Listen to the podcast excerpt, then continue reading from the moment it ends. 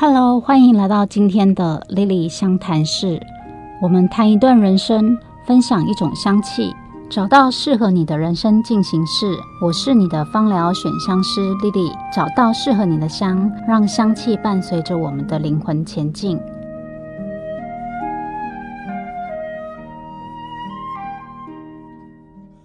这一系列节目，我们在每一集会分享一个生活故事。那依照故事里面个案的需求，我会用我的选香经验来为他调香。如果故事中的他让你产生共鸣，欢迎你找我聊一聊，让我为你选香。今天要分享的故事呢，是我的一个芳疗课的学生。一开始他来找我的原因，是因为他有一些身体的问题，一直没有办法得到很好的缓解，总是反反复复的发生，让他感到非常的困扰。他询问我芳香疗法是不是能够协助到他。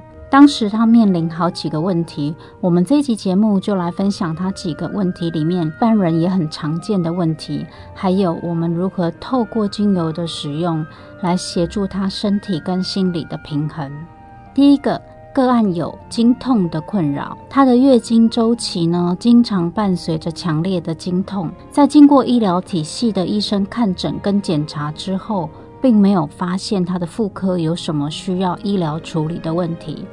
医生开了止痛药给他，跟他说这是体质，建议他压力不要太大。那在近期的时候呢，要多休息，需要的时候就可以服用止痛药。第二个，手部有汗疱疹的问题，发作的时候皮肤会很痒，甚至会干裂。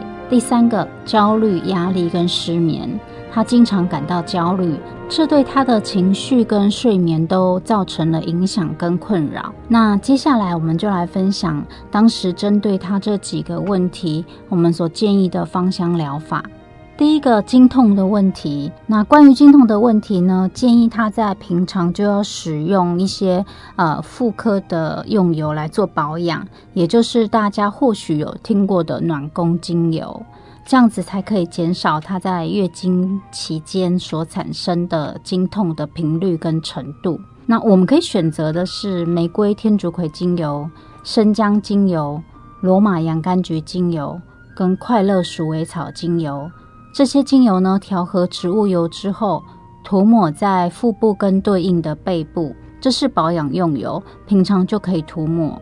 在经期的时候，如果会经痛，那可以使用薄荷精油、迷迭香精油、甜马玉兰精油这些精油调和植物油之后，一样涂抹在腹部跟对应的背部，最好能够涂抹之后呢，加上热敷，效果会更好。通常建议个案一开始要先固定的每天使用暖宫精油来做保养，临床上这样子使用一段时间之后。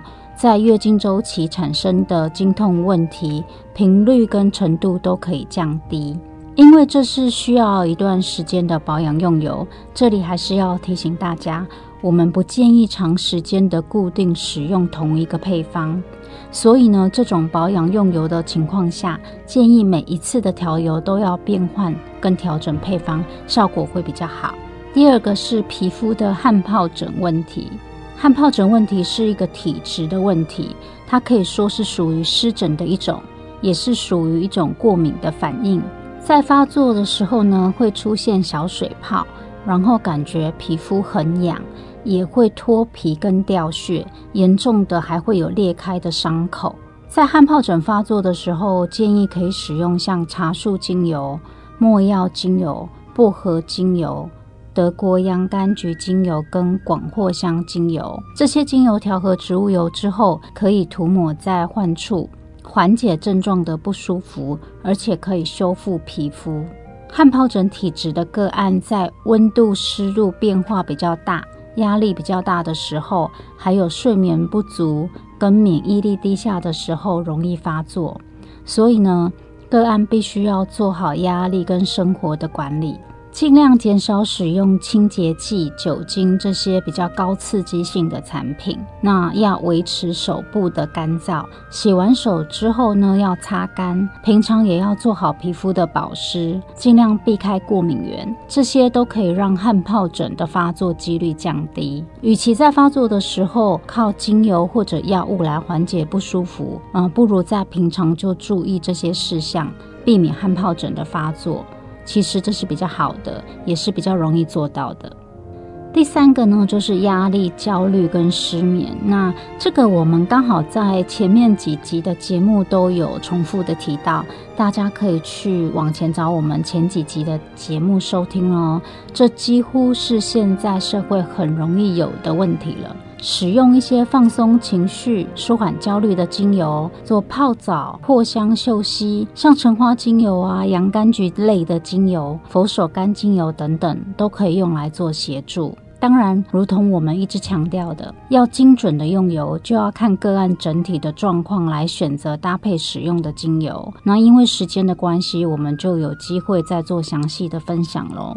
上面提到的这些配方呢，是当时建议这个个案使用的。那这个原本是来找我做芳疗咨询的个案，因为他接触到芳香疗法以后，让他各方面的情况都变好，而且他对芳香疗法也有兴趣，所以后来选择来学习芳疗的专业，现在也已经是一位芳疗师哦。它不只可以用精油让自己跟家人有更好的生活品质，也可以用芳香疗法帮助到别人。如果你对芳香疗法也有兴趣，就欢迎你来找我聊一聊喽。以上就是这一集的分享了。要再一次的提醒大家，同一个精油配方并不一定适用所有的人，每个人都有最适合自己的配方。芳香疗法是非常个人化、非常克制化的，我们要看个案的整体状况去调整用油。尤其如果有原生疾病或是慢性用药的人，更要留意安全的使用芳香疗法。另外，芳香疗法是一个辅助性的自然疗法，不能够取代正统的医学。身体有问题，一定要先看医生哦。